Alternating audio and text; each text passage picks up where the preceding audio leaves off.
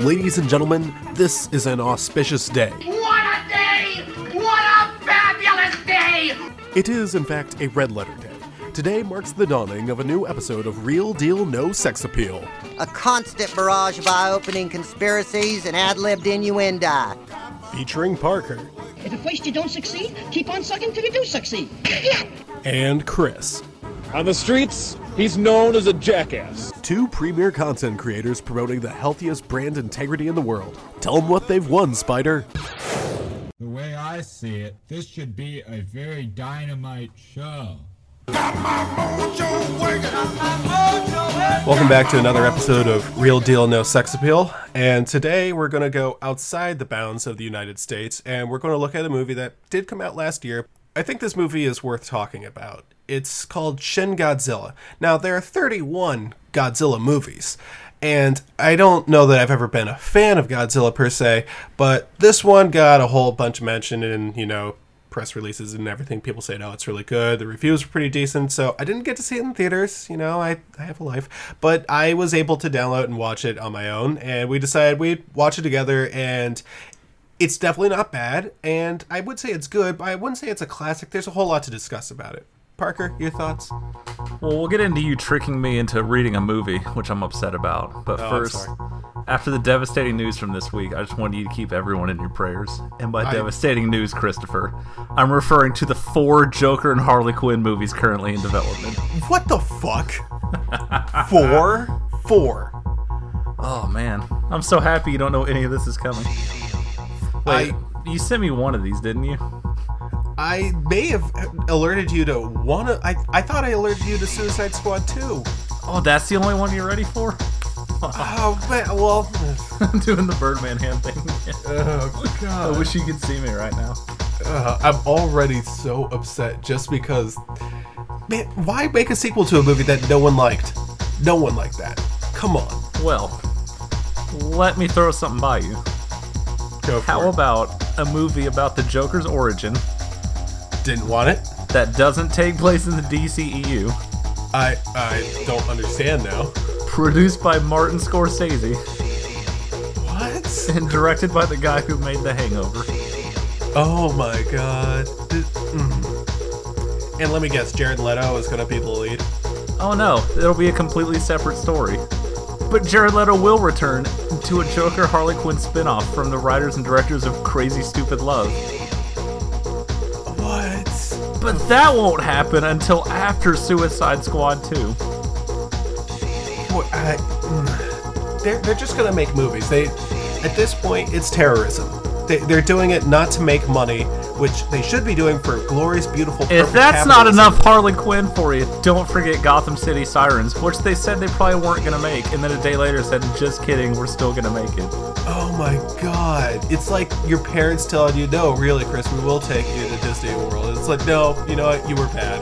So combine this with that same week, the director for the Batman said it wasn't going to be in the DCEU, and then the next day they went, oh, just kidding, guys. What I'm trying to say is DC is really good at movies. They must be. Fucking Gotham Sirens is going to be. What are they going to do? Who are they going to cast for that? It's going to be another Charlie's Angels sort of movie. I fucking hate you. I hate myself. Man, I can't believe they're making... I think it's called Joker versus Harley Quinn, too. Good. So, you already know the ending. You already know that they're going to reconcile. Well, maybe they won't, show their awful, horrific, abusive relationship as a Eddie Crush from Hot Topic. They'll actually make it as horrifying as it should be. Oh, yeah. Either that, or they'll play it for laughs. Now, Chris, I know you don't know a lot about Batman. You know how the entire point of the Joker is that he doesn't really have an origin? Yeah, yeah, I know. That's part of that's my favorite thing about Batman. And yeah, you don't know much about Batman. I've seen almost all the movies. I haven't seen the 1966 version. But I also watched the entire cartoon, Batman the Animated Series, and he never has an origin there. And if it does, it changes around so you can never really get a clear grasp on who and what he is. And, that was one of my favorite things about seeing the original, 1989 Batman with my dad. I was just like... was that really how he was like? It was like, oh, maybe, but maybe it was like this, or maybe it was like that. And in The Dark Knight, which is arguably the best Batman movie, he keeps telling a different story, and that's what's so scary about him, is that you never know when he's telling the truth. Meanwhile, they're going to have this one. It's like, no, really, it's going to be like Catwoman. It's just going to be another Catwoman. I love that I gave you the out of, hey, you don't follow this stuff real well. And you're like, actually, I've seen all of it. Listen, I'm a huge fan of geek culture. I fucking love nerddom. Yeah, I'm just really into nerd content, so. It's really great because they want the origin movie to be like a gritty movie that takes place in the 80s. Have you ever seen an 80s movie about the Joker's origins? No, I don't think I ever would. Really? Pretty sure you saw Tim Burton's Batman. I mean, 1980. Oh, that's. Gotcha. I mean, I sort of count that as like a 1990s movie because it came out in such the late 80s. Okay, fine, whatever. But that reminds me, that's a great movie. I should either write about that or something. I don't know. Yeah, that's gonna hurt. I can't believe you're gonna. Chris, if there's one thing I know it's about prequels, it's that they're always good. Speaking of, Alien Covenant is hot dog shit. Your thoughts? So, I have not seen Alien Covenant. I've seen Alien and Aliens because I know that everything that comes after that is not a classic. Correct. But Chris, Alien fans just keep eating up the garbage that's served to them. It's like, oh no, maybe this will be as good as the original two. Maybe Alien vs. Predator Requiem will actually be good, I say to myself. You know, I think people who use Requiem like that, like Requiem for a Dream, Alien vs. Predator Requiem, and When the Levees Broke, a Requiem in 4 Acts by Spike Lee. People don't really know what a Requiem is. They just want to use a cool-sounding word. You're lucky I couldn't think of a Spike Lee joke that would make you shut your laptop. I don't like him very much. Anyway. If you had said something about Spike Jones, that would have been great. Thought about it. I was too busy thinking about aliens. So what's so bad about it? No, I've never seen Alien vs. Covenant. So Prometheus, it's fine. Like, I gave it another watch, because when I first watched it, I was in my phase where I was super critical of everything, because we all go through that time in our lives, where you just nitpick everything, you don't enjoy anything, you're I'm miserable, still there. And you just sit in your bed all day. You just think about what the point of any of this is. So anyways, it ends with kind of a cliffhanger. It's a pretty cool idea of like them flying off to meet their creators and find out why their creators want them dead. It's like, all right, I mean, I don't love this movie, but it's interesting stuff going on. Then Covenant opens like 11 years later. Everything happened off screen and she's dead now. Spoilers. It's like, okay. Chris, what if I told you it tries to take the like... Because as much as Prometheus has its flaws, it's about something. He had thoughts when he made it. Yeah. What if I told you to try to combine that with a really, really garbage slasher? Why is there a slasher in these movies? That's a very good question. What if I told you there's a scene in Prometheus where David, the android's talking to a human, and he asks the human, why you made me? It's like, I don't know, because I could. His response was, wouldn't you be disappointed if you heard the same thing? So try and take that. But then also in that movie have a literal scene where there's sex in the shower and then they get killed by a xenomorph. Oh, God. It's really embarrassing. Oh, man. Was this direct-to-video or did they put this in theaters? Oh, it was in theaters. Behind Ridley Scott, who I don't think understands what made Alien work. I guess not. I'm assuming you've seen Blade Runner because you have taste in movies. Yeah, I've seen Blade Runner. And truth be told... I think I watched like the wrong version or something like that because like I was like not like I wasn't blown away by the time I watched Blade Runner, which of course is on my laptop because I wasn't born in 1982. I wasn't able to see it. But yeah, why would you want to watch that on a massive screen to really just digest all of its beauty and expert filmmaking? I'm sure Alamo will have like some sort of showing of that before the sequel that's coming out soon. And I just don't really know which one's the right version. Like, there's a work print version or something like that, or some like version. There's different ones out. Do you know which one you watched? I don't remember. I really just can't remember. Apparently, there's a version. Maybe it was the theatrical release is the one that had the really shitty, boring narration by Harrison Ford. Yeah, that he didn't want to do. Yeah, he put no effort into it. He's like, no, this ruins the movie. Why are you making me do this? I'm like, just do it. And he's like, fine. I went to the alien and I found the robot and I was looking around and I saw the gun and I picked it up. And I was like, maybe I'm watching it wrong or something like that, but it's still regarded as a classic, so it's maybe I'm missing out on something. I don't know. I feel like I'm the problem here. Well, did your version have a dream with a unicorn in it? I feel like you would remember if you saw a giant unicorn running on screen. Cause I have to admit, I was so bored I wasn't paying attention that much. That's fair. I hated it on first watch, too, because I have bad taste. But the problem is, that's Ridley Scott's version, in which Deckard, the main character, is a replicant, which kind of ruins the entire point of the movie in my eyes. So between this and what he's done with Alien, I don't think he knows what makes movies good. Kind of like George Lucas not knowing what people liked about Star Wars. Or maybe I'm the asshole. Well, if you're the asshole, then everyone's the asshole, because no one likes the prequels. Prequels always pan out in movies. Just think of all the good ones, like... And also... Hang on. I've got to... I just Googled good prequels. This is going to lead to a book or something. X-Men First Class. That's fair. Haven't I tried to make you watch that for like 2 years now? Oh, yeah, I still haven't done that yet. That seems like something I would do. Indiana Jones and the Temple of Doom. That movie sucks. Is this our first fight on air? Do you want these fists? Okay, no, I will defend this one right now. We're not even going to be able to get to Shin Godzilla. Temple of Doom fucking blows. That woman is such an awful, irritating woman. I haven't watched this since I was 8. I'm not going to have this fight with you. It's okay. Well, yeah, because you know I'll win. Fucking Short Round is the worst character ever. Whatever, Chadlington. Oh, my big strong muscles. I'll beat you up, nerd. Yeah, where have I heard this before? Every day of high school. In college. You dropped pieces. Your Blu-ray of Godzilla vs. Megalon, nerd.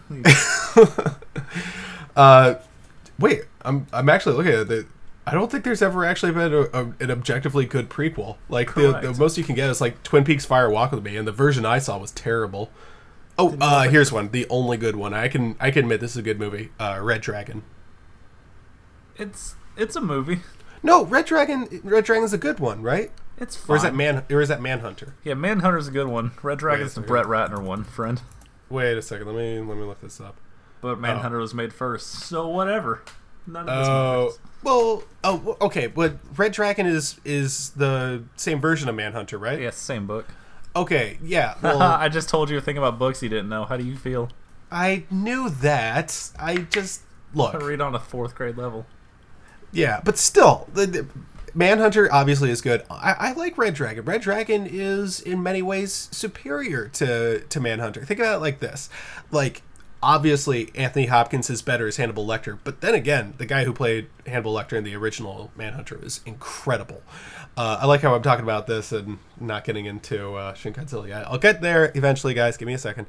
But I also like the lead character more than I like Ed Norton. And I like Ed Norton a lot, but the other guy is just so much better. So they're both worth a watch, but Hannibal avoid at all costs. Oh, absolutely. And Hannibal Rising. That's a movie I'll make you watch one day. No, I hope you don't. The fact that that's written by the same guy is fucking upsetting. Yeah, it really is. Speaking of prequels, made by the same person who don't understand what makes their thing good. Yeah, well... I also watched a movie, and really, it's just the one. I've been kind of busy. I watched, again, Rocky Horror Picture Show. Still a good movie. So did you like it more this time, or did you get past Time Warp and want to shut it off like I usually do? I liked it more this time, and I got through the whole way. It took me some time, because I have to admit, their points were just, it's kind of grating. That girl, not Magenta, she has the pink hair and she has a really annoying voice. Yeah, she had an annoying voice. She's a high pitched one in Time Warp or whatever with like the roller skates or whatever. Not roller skates, tap shoes. Big difference. They sound the same. It's the one who fucks Meatloaf, right? Yeah. Well, I just wanted to say that sentence to be honest with you. Mm-hmm. I'm just glad he got some. I can't imagine him ever getting any in real life. But honestly, boy, her voice is just such a major, like, oh, wow, nails on a chalkboard. I can't do this. But, you know, on a rewatch, it's a lot of fun to watch how much fun Tim Curry is having in that role. He's just having the time of his life. He's not even acting. He's just being the part. Same thing, Richard O'Brien does another really, really good job. I think the movie wants to think that it's really clever, but it isn't. Because you rewatch it, and at the very beginning, in the marriage scene, you can see Tim Curry and Richard O'Brien in the background. And you're like, oh, it's Tim Curry and Richard O'Brien. How could you possibly miss them? And then later, it shows a picture of them, and their faces are circled, and there are arrows pointed to them. Like I'm a complete idiot. And I know that I am a complete idiot, but come on. You don't have to draw attention to them. Yeah, my mom showed me that movie like a dozen times as a kid, which explains a lot about me as a person. I guess so. The music is mostly better than what I remembered. Obviously, I like Sweet Transvestite and Time Warp. Who doesn't? But I think, and of course, Whatever Happened to Saturday Night, which is so underrated. That's one of the best parts of the whole movie. Fucking love Meatloaf. Yeah, I always tell myself, like, oh, this movie's so good. About halfway through, I'm like, yeah, I think I'm good. Yeah, the ending part was pretty cool. I have to admit, I never liked Susan Sarandon. I still don't like her. I don't know whether it's as an actress or as a person. How dare you? How dare you speak about one of the hashtag resistance leaders like that? Yeah, that's... Okay, was she the one who said that people didn't want to vote for Hillary because... Bernie Bros or something like that. I don't remember how the story goes. So I'm not gonna look, but yes, probably. I'll just agree with that. That's fine. I don't think maybe it wasn't her. I think it was some other way. It was a writer of some name. So there goes me getting politics confused. I've always considered myself the Peter Dow of content. Now you have to do the rest of the podcast pursing your lips just to get anywhere near on his level. Can I do the Paul Joseph Watson voice instead? Imagine my surprise when a giant lizard. His lips look like Godzilla skin, in this movie, though, all politically correct and junk. I'm so happy you didn't hear that joke. It was awful. What did you say? Don't worry about it. I'll edit it out. You just cut that out. We're fine. I'll edit it out. I'll hear it anyway when you send me your audio. God damn it. Oh, damn. Anyway, Paul Joseph Watson. Anyway, where was it? Oh, yeah, Susan Sarandon. Yeah, you know what? She's a lot better as the movie goes on. Apparently, it wasn't a whole lot of fun to make. They were cold and wet the entire time. But, yeah, again, it's all about Tim Curry. Whenever I mention Rocky Horror Picture Show, I always have to mention the fan base, of which it is quite sizable. A story I always like to tell about this is they used to do like those midnight showings of it like all the time, and people would go in there and they would dress as the characters and they would do all this, you know, fancy junk now.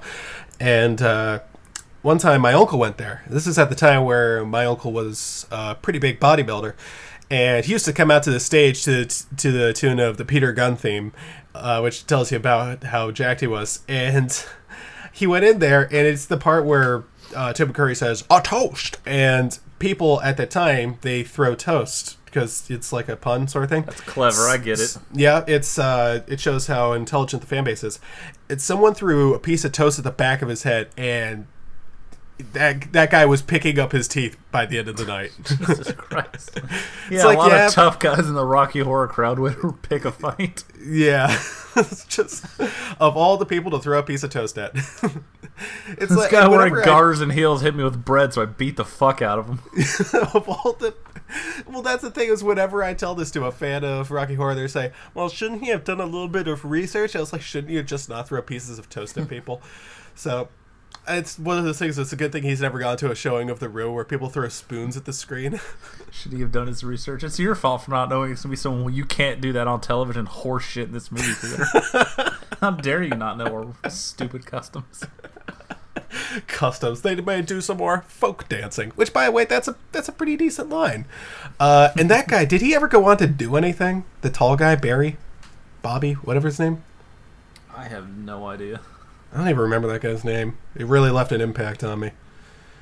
Unfortunately, my sister's a pretty big fan of it too. She went to like one of the showings on a stage at her college, and you know, got like the full treatment and everything. You know, props to throw and stuff. And so now, whenever I say "damn it," which is a lot when I play video games, she'll say "Janet" immediately. That's fair. Like that song, the one that you'll never get out of your fucking head. So do you think for October we should rewatch the Fox live version that they did last year? No. No. Hey, you know what's probably really fun with Rocky Horror is to just really make it as PG as possible and take all the weird shit out.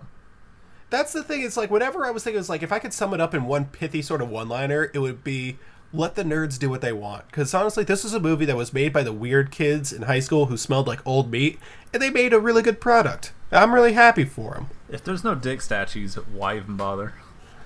I remember always air on VH1, because of course it would. And my mom would have it on in the background. There'd just be giant statues, giant blurred out cocks. I'm like, hey, maybe I shouldn't be watching this. But, you know, I turned out okay. So I'm also writing something about Silent Hill 3. I don't know when it'll be done. I've been procrastinating, just editing it. I need to look it over because right now it's kind of long and rambling. So I'm going to cut out a couple of pieces of it just so it's a little bit more coherent. I don't usually write about video games unless it's Tekken. But this is one I've just been wanting to write about for a long time. I don't really have anything interesting to say about it besides the fact that I just beat Silent Hill for like the 20th time or whatever, so I was like, I should play 3 because whenever I play it I have problems with it, so I skipped 2 and I got right to 3, and I'm playing it, I was like, oh, it's not as bad this time, and then I realized I can't pick up ammo because my copy's like glitching out, so I couldn't use my gun, so I was like seeing how far I could progress without actually firing the gun even once. I got really far, but I got to the first boss who you can't beat without using the pistol. You found a way to turn that into a humble brag, and I'm very proud of you. Well, that's... Actually, I got to the boss without even needing to fire my weapon once. But I also had a headache the entire time because I was playing Silent Hill 3 instead of a really good game. It's... Honestly, it's a very, very good game, but there's a lot of stuff I just don't like about it and stuff that I need to put down on content. So. Sweet vindication in the form of content. So, what else did you watch? I can power through these two real quick. I rewatched Kong Skull Island, which we both wrote about when it was in theaters. And I had a fun experience where we both saw it. I spent like 2 weeks writing a piece, and my big takeaway, I think I even made a line in the review that like, I'm going to mention Tom Hiddleston's name once because he's not a character, even though he's the main character. And sure as shit, I turned it on. His name appeared in the credits. I was like, he's in this? Yep, very much so. I keep forgetting that he's in there because he's such a forgettable character. I was like, oh my god, is that John Goodman? Who all's in this movie? So yeah, turns out the humans are all still bad. I could never forget John Goodman's 1,000-yard stare the entire movie. It's still pretty fun, but I'm definitely glad I saw it on a big screen or else I wouldn't have enjoyed it nearly as much as I did. Oh yeah, absolutely. It's a movie where, like, man, the first time he destroys those helicopters and everyone's just screaming and yelling. Now that's fun. Like, I'd forgotten a lot of it, and when that fucking tree just launches in that helicopter, it's like, yeah, this movie's actually incredible. Yeah, this movie, that really picks up there. That and John C. Reilly saying death before dishonor in Japanese while holding a katana. My favorite character in Suicide Squad. Ugh. John C. Reilly's sword steals souls. Fucking idiot. And then he throws it to Tom Hiddleston because whatever. Boy, that scene's probably supposed to be cool, but it's very embarrassing. Yep. Wait, was it Tom Hiddleston who's in it, or yeah, it's Tom Hiddleston. Okay, I was confusing him with the guy who plays Draco Malfoy. Don't worry, you'll be very familiar with him when I make you watch 3 Thor movies this year. Tom Felton, that's the guy. What has Tom Felton actually done besides that? Didn't he like spend all of his Harry Potter money? I feel bad. Oh, he was in Rise of the Planet of the Apes. So, that's right. He gets murked by that monkey. Yeah, he does. You probably should have watched that, huh? Watch Draco Malfoy run a monkey prison. Give me time. No. Okay. Well, so I also watched Popstar, which came out last year, which is from the Lonely Island guys who also made Hot Rod. Is that still funny? I mean, I still think it's pretty funny. Yeah, that's what I was hoping for because I gotta admit, I just like the idea of wait, what was that? What was that song? I'm going to assume it's the Bin Laden one, because that was incredible. No, it's not the Bin Laden it's one. So it's fucking good. Oh, it's the one that's like a fuck you to your parents or something like that? That's one of those movies where, like, not every joke lands, but there's just so many every minute. It's honestly incredible how packed it is, and every single song they wrote for it's catchy. And the entire soundtrack is real good. That's definitely like my favorite song, and that's one of my favorite things about movies is when they have a whole bunch of jokes flying, and you know, if you get just one to look out of like 4, you're probably in pretty good shape. You know, I'm more of a quantity guy. I was going through the Blu-ray features, and they have like recorded videos for every single one of the songs. They put a lot of work into that movie. It's so good. And now that I appreciate. It's like that and Nice Guys are my two favorite comedies last year that no one saw, and the reason why we'll never get original movies ever. I'm so embarrassed that I didn't actually write about like the best movies of last year. I forgot to mention The Nice Guys. Didn't you put Deadpool number 2? No, I put Deadpool number 5. And it wasn't even like best movie of the year. It was more like movie I like or whatever, or deserve some attention. And that the embarrassing thing was like, yeah, no attention so for Deadpool. How dare you like this movie everyone loved? Yeah, well, whatever, you know, because like, I have to admit, I went in on myself as soon as I mentioned it. I was like, these are maybe not the best movies of this year, but they're movies that people ought to be talking about. And number 5 is like, as opposed to like La La Land and Moonlight, everyone's talking about these movies. No one's talking about these ones. Get to number 5, Deadpool. I didn't see him. Here's Ryan Reynolds. Then I went to Deadpool. It's like, well, shit. So I really enjoyed your Chris Stuckman list. Oh, I definitely got Stuckmanized by your top 5. I'm sorry. I have to give it an A- for this. I saw every comic book movie and ranked them. You're fine. You don't have to feel bad. No, I'm not going to feel bad about listing Deadpool, because that's a good movie. I can rewatch it any single time of the day. You know, that's a great movie. Well, speaking of Deadpool, like a little side, did you hear the news that the bad guy from that was cast in Hellboy? And then everyone got mad that he got cast as an Asian dude, so we backed out. Yeah, that happened quick. It was a real wait, what? Oh, fuck. Nope. I didn't even know that there was an Asian guy in Hellboy, but I don't read comics. So. All I know is that there's Ron Perlman in, like, Monster Fish people, which is really all you need. Oh. Okay, I guess that's something. Oh, you haven't watched Hellboy, huh? I've seen that Hellboy. To the list. I've seen Hellboy. I actually really liked Hellboy.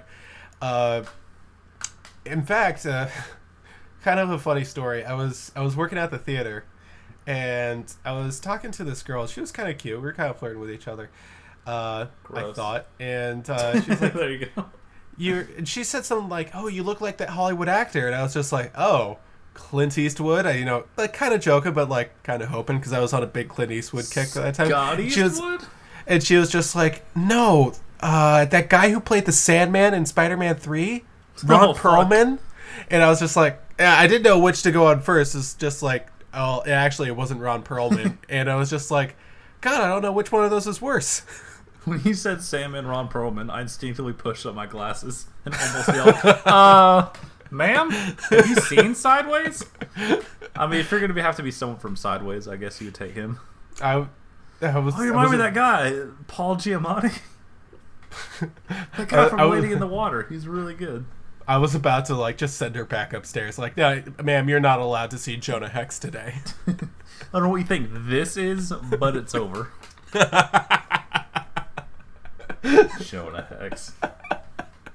Oh God, I remember like looking at the trailer for Jonah Hex and saying, "Oh, this could be cool. It's like a comic book movie in the Old West. What could possibly go wrong?" And then I got like access to like the secret computers where you could see who's seeing which movie at which theaters. No one saw Jonah Hex. It was always put in our smallest theater, and it sold like maybe 2 tickets a day. Hell yeah. Did you see it? No. Okay, good. I was working. I was really hoping that was a movie you'd seen that I haven't. A comic book movie that I've seen and you haven't even seen. Yeah. It would have broken you. I feel like you know that. Probably would have broken you. Just a point of pride. I'm going to buy it right now, Chris, and I'm going to write up a whole review of it. It's going to be really good, and the movie's going to be awesome. He's going to shoot vampires. Is that what happens in Jonah Hex? There was a hot girl in it, if I remember correctly. Isn't it Megan Fox and, like, Hugh Jackman? Maybe I won't watch it. No. It's the fucking guy. I don't remember. We're racing to IMDb. Okay. Beep, boop, beep. No, I don't want this. Come on. Jonah Hex. It was Josh Brolin. There we go. Oh, God, really? Yeah, see? Is that worse? Yeah. John Malkovich is in it. See, that's probably why I wanted to see it. Is I saw John Malkovich, and I was just like, he's good in everything. Oh, Michael Fassbender. When will you stop making bad movies? Budget was $47 million, and it made $10.9 million. Hell yeah. Running time, 81 minutes. So at least it doesn't last that long. I was thinking of Van Helsing. I've had those mixed up this whole time. I like Van Helsing. There it is. I knew you'd seen something. That was really bad. Oh, come on. It wasn't even... Okay, yeah. I have no shame that I'd had those mixed up in my head until this very moment. If you want to really mix them up, you should mix up, what's it called? A League of Extraordinary Gentlemen with whichever that Dracula thing is. How could I possibly mix up the movie that made Sean Connery quit acting? It's so unfortunate because he had been turning down all these movies that ended up being really good because he was just like, I don't understand the script. And he was like, every single movie he turned down it ended up being like a huge success. So he was just like, fine, I'll just take whatever's put in front of me. And it happened to be League of Extraordinary Gentlemen. He's just like, doesn't make a bit of sense. It has market potential. How much would you give to be in the room to watch him read the script in The Matrix? Oh, man. I would love for him to... Remember that it was it was in like Matrix 2 or something like that, where that guy gives that really long speech sitting in a chair surrounded by TVs. And it's like the impossible entire end of that fucking movie. Oh. Yeah, the one that makes like no sense. Can you imagine him saying it in like Sean Connery voice? To this day, I don't think I've seen Revelations or Revolutions or whatever it is. Yeah, I think Reloaded was enough. I was like, yeah, I'm good. Yeah, for me, the first Matrix was enough where I was just like, yeah, I don't ever need to see this stuff again. How dare you? It redefines cinema. Yeah, probably. But you know what it also gave us is... That's sorry. You know what it also gave us? It also gave us that awful, like, not stop motion. It's that, like, not just wire food, but, like, the thing where the guy holds out his... time? Yeah, bullet time. But that guy holding out his hand and saying, like, come at me sort of thing, I hate seeing that. Holy shit, whenever I see this, just like, stop doing that. And, like, they even use that in The Perfect Score. Remember The Perfect Score? I'm going to write about it. I don't remember The Perfect Score. You didn't actually... well, you know, you say you're a fan of, like, pop punk, but... That movie, to me, is pop punk the movie. Don't you ever take my mantle away from me. Oh my god, whoa. You never saw The Perfect Score. I just felt a rush of feelings that I wasn't ready for here. You never saw The Perfect Score. It looks very familiar. Is that Chris Evans? Oh, Chris. My sweet, handsome Chris Evans in your early 2000s career. That's also Scarlett Johansson. I might need to watch this, too. Dude, I love this movie. All right, I know it's not even that good. And Matthew Lillard, how have I gone my whole life? What the fuck is this? Well, Matthew Lillard's kind of barely... He is great in this movie, though. Let me just click on the soundtrack here. That sure does say American Hi-Fi. Well, I guess I'm downloading this movie. Get Low, Lil Jon, and the East Side Boys. Oh, God, I will never forget that. Oh, man, Simple Plan. Yeah, I'm definitely watching this. I told you. Good news, we have next week's episode ready. You know what's unfortunate? Actually, I have this downloaded to my hard drive already, so I'm probably going to rewatch it pretty fucking soon. Proud of you. Yeah, it was panned by most critics. Can't convince you to watch Carrie, but you can watch The Perfect Score. It's a movie that, for me, is very hard to relate to because I got a really high SAT score. 2200, in case you're wondering. I fucking hate talking to you. You know the best part about it? I wasn't really into the scene. I was more like getting good grades and banging chicks and playing sports. But it's cute. It's quaint. Cute little... No, I also got it without my calculator, which is a funny story in itself. But anyway. Yeah, I'll take your word for it. The way I saw this was I was at... Boy, this is a long-ass story before we get to Shin Godzilla. How long have I been recording? That's fine. I still have to tell you how much I hated Death Note. Okay. Well, that's a good point. Okay. Either way, I want to tell this story because, like, we may not actually talk about Perfect Score ever again. It's not exactly a memorable movie, unless you're me. It must have been 2004 when I saw this or something. I went to... Actually, it's probably 2005, I guess. There was some sort of convention for the U.S. Geological Survey, of which my dad is... I guess pretty well known. So we got to go to Canada and we went there for like a couple days. We're like, oh, it's Canada. Then we went down to Michigan for the thing and we had to like camp in a tent for it and everything.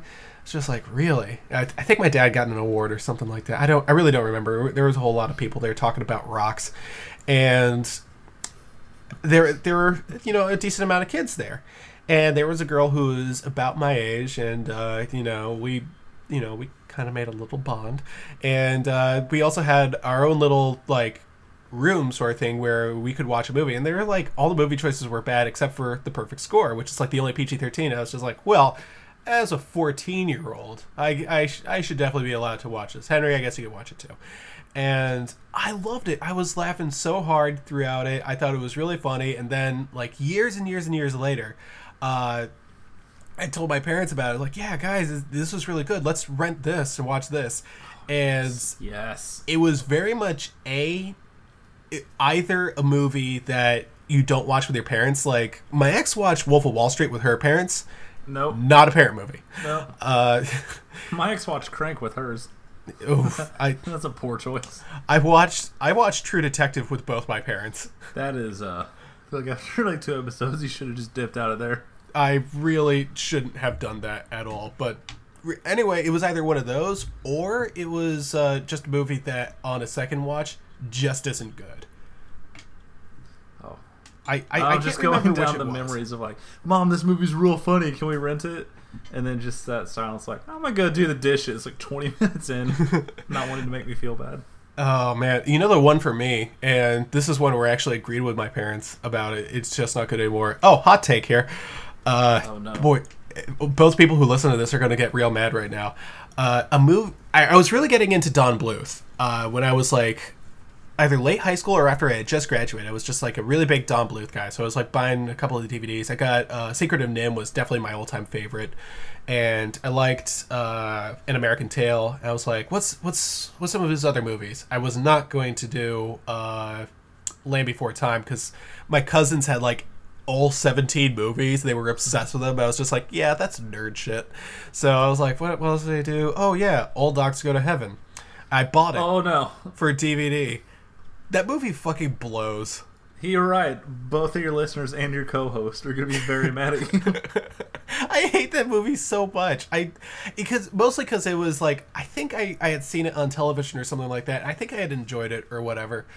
I just couldn't really remember it. And I was like, oh yeah, what should be the shame in spending $9.99 on this DVD of this movie that's probably a classic? I was like, guys, let's all sit down and watch this classic animated family treasure.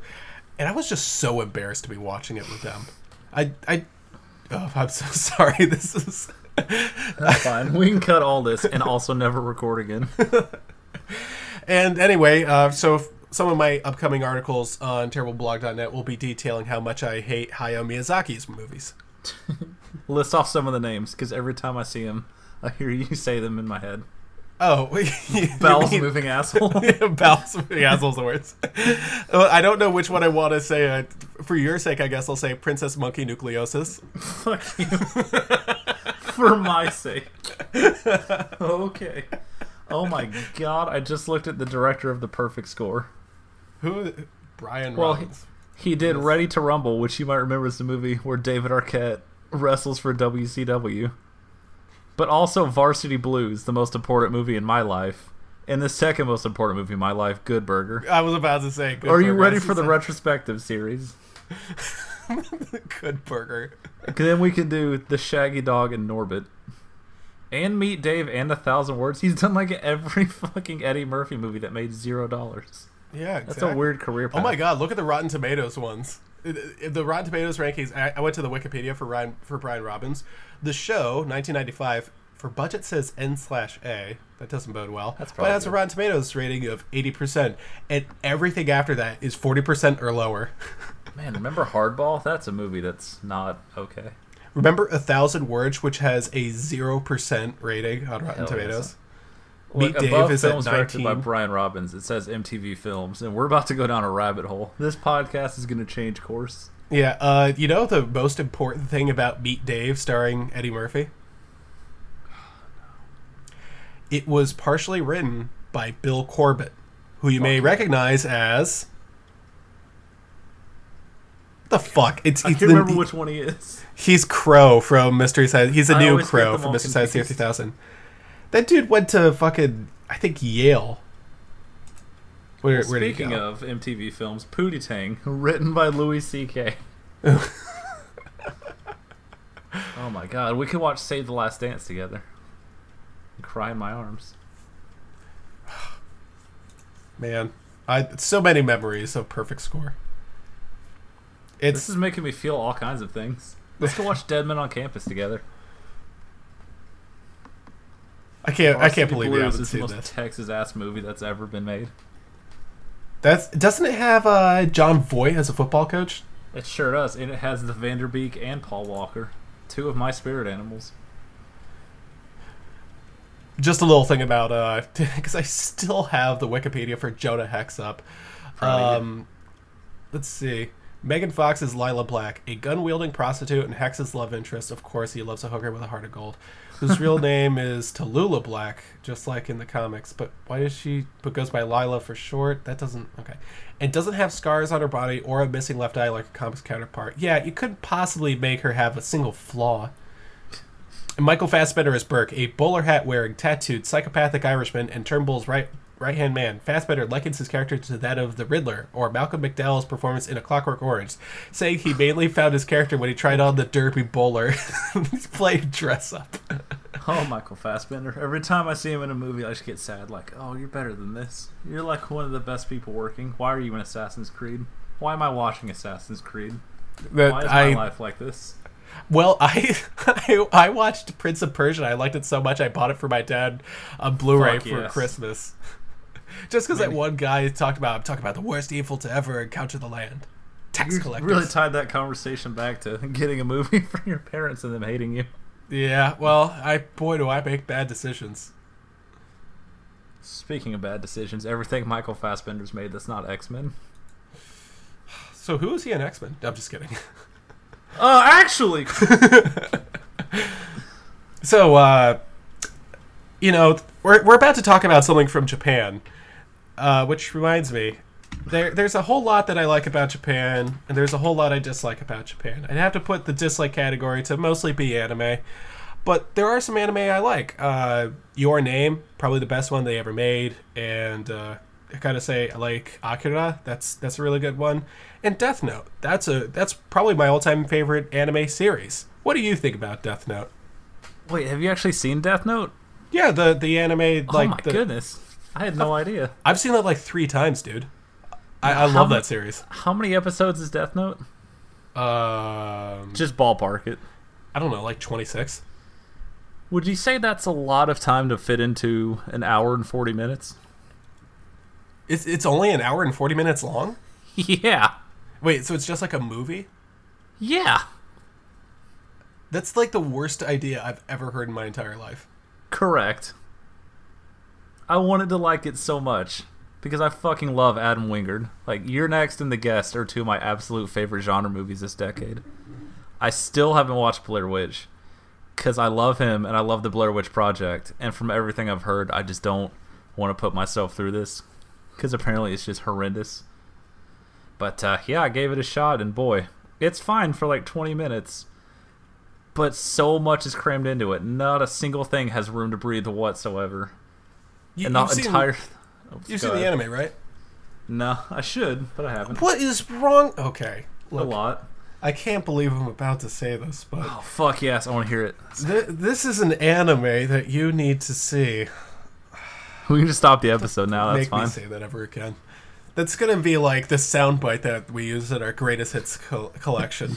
That's going to go in the intro. Right before the arrest start, it was like, he was also heard making controversial statements on a podcast. And it's just going to cut to me saying, this is an anime you need to see. I don't say this often. That's how you know I mean it. Well, exactly, because again, the 3 that I named are about the only good animes ever made. No, I don't like Hayao Miyazaki. But, that was a moving hassle. I think about that a lot more than I care to admit. Unfortunately, it also means it kind of ruins Asshole in the Sky. You suck. I am not popular at work with whenever I mentioned Hayao Miyazaki. What is it? Oh, yeah, I also call it Studio Giblets. Fuck you. So, I'm going to steer past this. Would you say one of the best parts of the anime is Light and L trying to outwit one another? Yeah, I thought that was like the entire point. Well, for that 10 minutes of the movie, it's pretty okay. Kiko Alonso's delivery service. That's mine. Fuck you. Fuck you. No, you're not getting credit for that. I'm so angry. You're getting me up here. I'm getting riled up. Yeah. What if I told you that 30 minutes into this movie, not only does he have the book and he's using it, but he's also met a girl at school. They're hot on each other. She sees it too. She learns about it, and then they both use it, and neither of them have any repercussions for it. 30 minutes in, and there's two people who have the book, and they're using it, and there's no like, hey, are you sure this is okay? Like, is it okay for us to make this decision? No, just gotta get through it. And this is all an American production, right? This all takes place in America? I think so. What do you mean you think so? You watched it. I mean, about 45 minutes in, my eyes started to glaze over. You spoke English, right? That doesn't actually, maybe it was in Canada. Look. I kind of realized that with the word stumble. Look, my friend just watched Ghost in the Shell, and I did not. So more like Ghost in the Smell. Oh, fuck yeah, up top. I'm assuming it's all in America, but I've seen enough.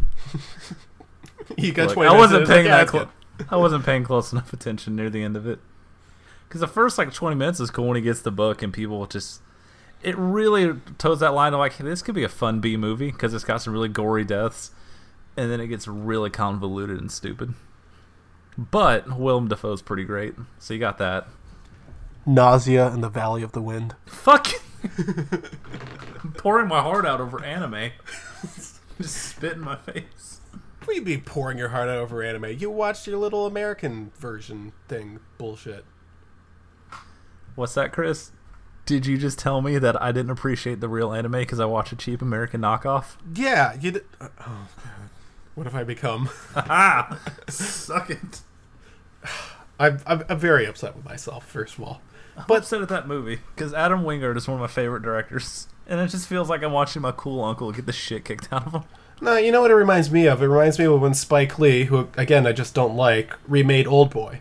Old Boy is about that. It is such a good movie. Just leave it the way that it is. You don't need to remake everything. It's like when they remade Let the Right One In. I got a big-ass poster of that right next to me right now. That is such a good movie. The original Swedish version of that is such a fantastic... One of the best of the 2000s. Honestly, top 10 in that decade.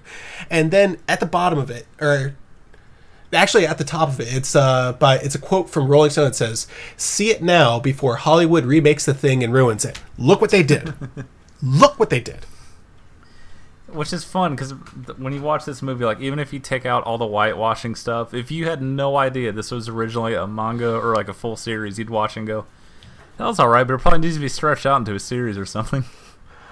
Well, actually, I'm not really bothered by the whitewashing. I can only wonder why that is. But yeah, I have enough things in my life to get angry about. Yeah, well, there's that. I'm also white as the driven snow.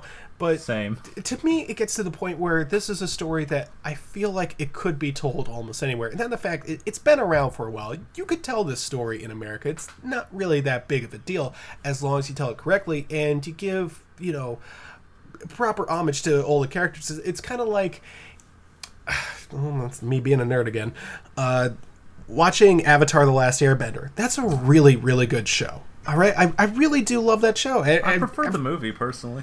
I'm going to put you through a fucking wall because it's the same effect here. They try to fit the entire first season into one movie that's less than 2 hours.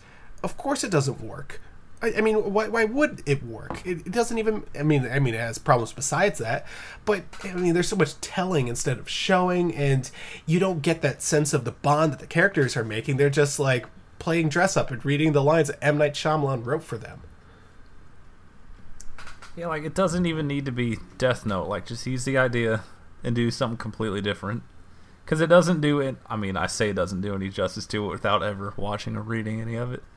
But you can tell, I have no idea the plot of anything. I didn't know any of these characters until I looked them up afterwards. I'm like, hey, this definitely feels like this should have been an episode right here. This should have been 20 minutes. This feels rushed. I don't even know, they kill people for 30 minutes, and then it turns into oh my gosh, should we have the book? So it's this seems like a mid-season arc that showed up 45 minutes in.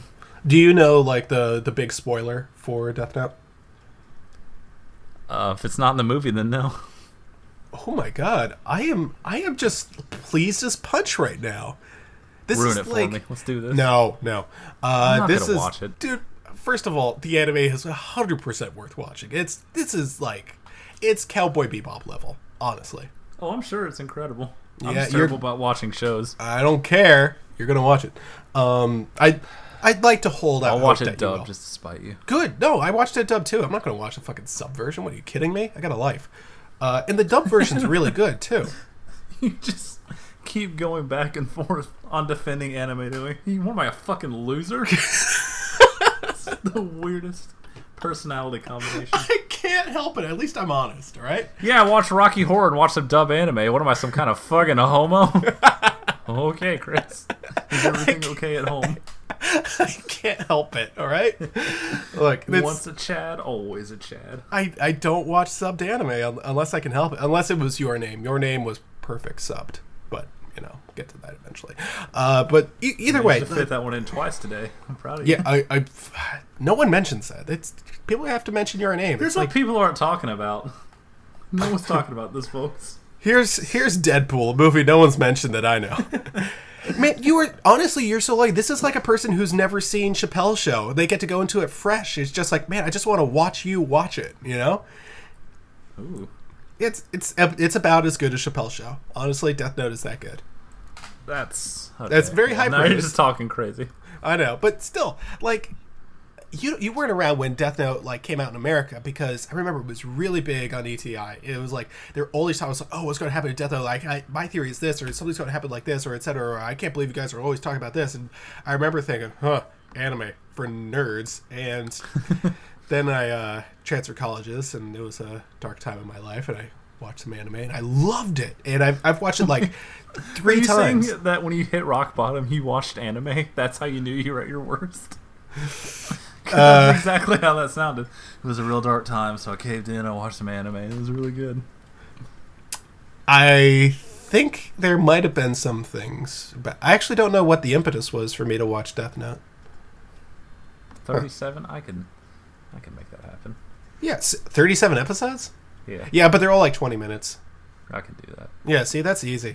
Oh, back to the whitewashing thing. Yeah. I should have made it more clear. Really. I didn't care because, like, they recast the main dude as a white guy, and everyone got super mad that they made him a white guy. And then they made Elle a black guy, and everyone got mad again. It was like, okay, fuck this. Fuck all of you people. Yeah, I can't expend the energy to get mad about what? He's white? That's ridiculous. Alright, he's black. What? He's black? He's It's a fucking silly cartoon. Who cares? This movie is uniquely Japanese. That being said, if they're not all white in a Dragon Ball Z movie, I'll fucking freak out. Man, I can't really expend the energy. On the one hand, I do think that Hollywood has a major problem casting Asian actors. Like, you never see a movie where it's just like, yeah, our lead is just an Asian. We just no reason. We just felt like, you know, come on, let's do it. Remember that Keanu Reeves movie in Japan that made like $0? It's one of the biggest bombs ever. No, I don't know what that is. You should Google 13 Ronin. Oh, that was Keanu Reeves? Is it 13 Ronin? Oh, I was thinking of Ashton Kutcher. I always get those two confused. Jesus Christ. How dare you, first of all? They both have a name that begins with K. Whatever. It's 47. A number. Look, you're just not a real fan. I'm thinking of 13 Assassins, which is a good movie. 47 Ronin's a movie. It's whatever. It's like a full Japanese cast and then Keanu Reeves. It's weird. I can't really think of an obscene way to say Grave of the Fireflies. Yeah, I got nothing. I'm sure I'll come up with something at some point. I'd prefer if you didn't. Not for that one. I mean today, just to know how my life goes, like, I was in the shower today thinking, Hapatootie, bless my soul, I just pardoned Judge Arpaio. How long have you been sitting on that? Ever since I took my shower at 11 a.m. Oh, you are human trash. I know. Anyway, before we get too political here... Don't you dare cut that out. No, I will certainly not. I'm actually kind of proud of that. Pretty good. Yeah. Moving on to Shin Godzilla, finally. So. Oh, yeah, that's why we're here, huh? Yeah, before you have to go to work. There's like a whole lot of Godzilla movies. There's 31. If you have the time for it, I'd like to list every single Godzilla movie ever made. Sure, I could grab a drink. Go ahead and just power through that. Yeah, I'll just do that. Godzilla, a.k.a. Godzilla King of the Monsters. Oh, no, you're not going to do both titles, are you? Godzilla Raids Again, a.k.a. Gigantus, the Fire Monster. We're an hour in already, Chris. King Kong versus Godzilla. Mothra versus Godzilla. Ghidorah, the Three-Headed Monster. Invasion of Astro Monster. Ebirah, Horror of the Deep. Son of Godzilla. Destroy All Monsters. All Monsters Attack. Godzilla vs. Hedorah. Godzilla vs. Gigan. Godzilla vs. Megalon. Godzilla vs. Mechagodzilla. Terror of Mechagodzilla. The Return of Godzilla. Godzilla vs. Biollante. Godzilla vs. King Ghidorah. I thought I already did. Okay. Godzilla vs. Mothra. I know Chris, I already did that. Chris, there's three eras of movies. It's very simple. Godzilla vs. Mechagodzilla 2. Okay, now I got two in there. Godzilla vs. Space Godzilla. So you know exactly what you're getting there. I'm excited for you to try and read this. I think it's the next one. Godzilla vs. Godzilla vs. Destroyer. Godzilla 2000 Millennium. I know what that... Okay. Godzilla vs. Megaguirus. Godzilla, Mothra, and King Ghidorah. Godzilla Monsters All Out Attack. Godzilla against Mechagodzilla. Godzilla Tokyo SOS. Godzilla Final Wars. Shin Godzilla. Never heard of it. And apparently this year is coming out with Godzilla, Planet of the Monsters. And they're that's an animated one on Netflix, I think. Whatever. I don't know why I know that. My life is trash. That's weird, you knowing about an anime. How dare... No. I'm going to make you watch Final Wars, because it's one of the most bonkers fucking movies I've ever seen. And the 1998 Godzilla. So, yeah, Final Wars, like I was saying. What if I told you they brought back almost every monster, but also there's an alien invasion with a bunch of Japanese people doing wire fu, but there was a small platoon led by a Texan MMA fighter carrying a sword? I thought it was going to be Tom Hiddleston. I'll fucking kill myself. You hear me jump out this window. So what if I told you that in addition to being huge fans of The Land Before Time, my cousins were also huge fans of Godzilla, because I'm pretty sure there was like a Godzilla cartoon around that time or something. There definitely was after the really good Matthew Broderick movie. No, I think it was before that. No, that was from like the 60s, wasn't it? No. It was like an American joke. Godzilla. If I'm wrong, cut all this out. I can't let anyone know my weakness. Yeah, Godzilla TV series. Here we go. Cartoon. Oh, never mind. It was after the 1998. Whatever. No, yeah, whatever. How dare you try and one-up me on Godzilla on my own podcast about monsters for babies. Godzilla, vocal effects by Frank Welker, because of course. Frank Welker's IMDb page is a nightmare. It takes 8 years to load it. Yeah, he does a lot. Oh, there's a character called... Oh, it's a monster called Quetzalcoatl. I thought that was like a South American god. Whatever. Jeez, there's a whole lot of monsters. I think you understand how much my childhood was spent checking out Godzilla VHS tapes from Blockbuster. It was a lot. Were these like the actual Japanese movies or like the TV series? Because this was a TV series. The incredible dubs of the Japanese movies. You know what's really fucked up is that he's never fought Gamera. I feel like we deserve it. Yeah. Right now more than ever to bring the world together. We deserve it. I think that we do deserve this sort of thing. Friend to all the boys and girls. Yeah, it becomes the chief weapon summoned against the other mutations encountered by it. So at this point, I honestly like the concept. The idea that humans can just call on Godzilla whenever they want instead of Godzilla destroying the area. Because you have to admit, the 1954 Godzilla was such a downer. It's like, oh God, we got nuked. It's so bad for mankind. Yeah, I watched that way after I watched all the other ones. My little brain wasn't ready for the horrors of nuclear war. I have to admit, my favorite part about Godzilla 1954, which is what I have to call it now because I can't just call it Godzilla because there are like 30 movies that are just called Godzilla, is the acting when Godzilla is not on screen, because these people are really throwing themselves into it. There was a lot of time and effort put into Godzilla, which is, to me, one of the best parts about it. The other best part about Godzilla is the impact, because people say, oh, it's just a guy in a big rubber suit, knocking over these, fake buildings and stuff like that. There's impact, though. there it's better than something that's just CGI, because a lot of the time you don't feel the impact with CGI. You're like, oh, I know that building isn't there. I know something isn't getting destroyed. When you knock over that building, even though it's just a guy in a suit, you feel like something is getting knocked over. It has weight to it, you know? It has momentum. And that, to me, is one of the most fun things to watch about Godzilla. Yeah, you watch it, you know, the man in that suit is about to pass out and die from exhaustion.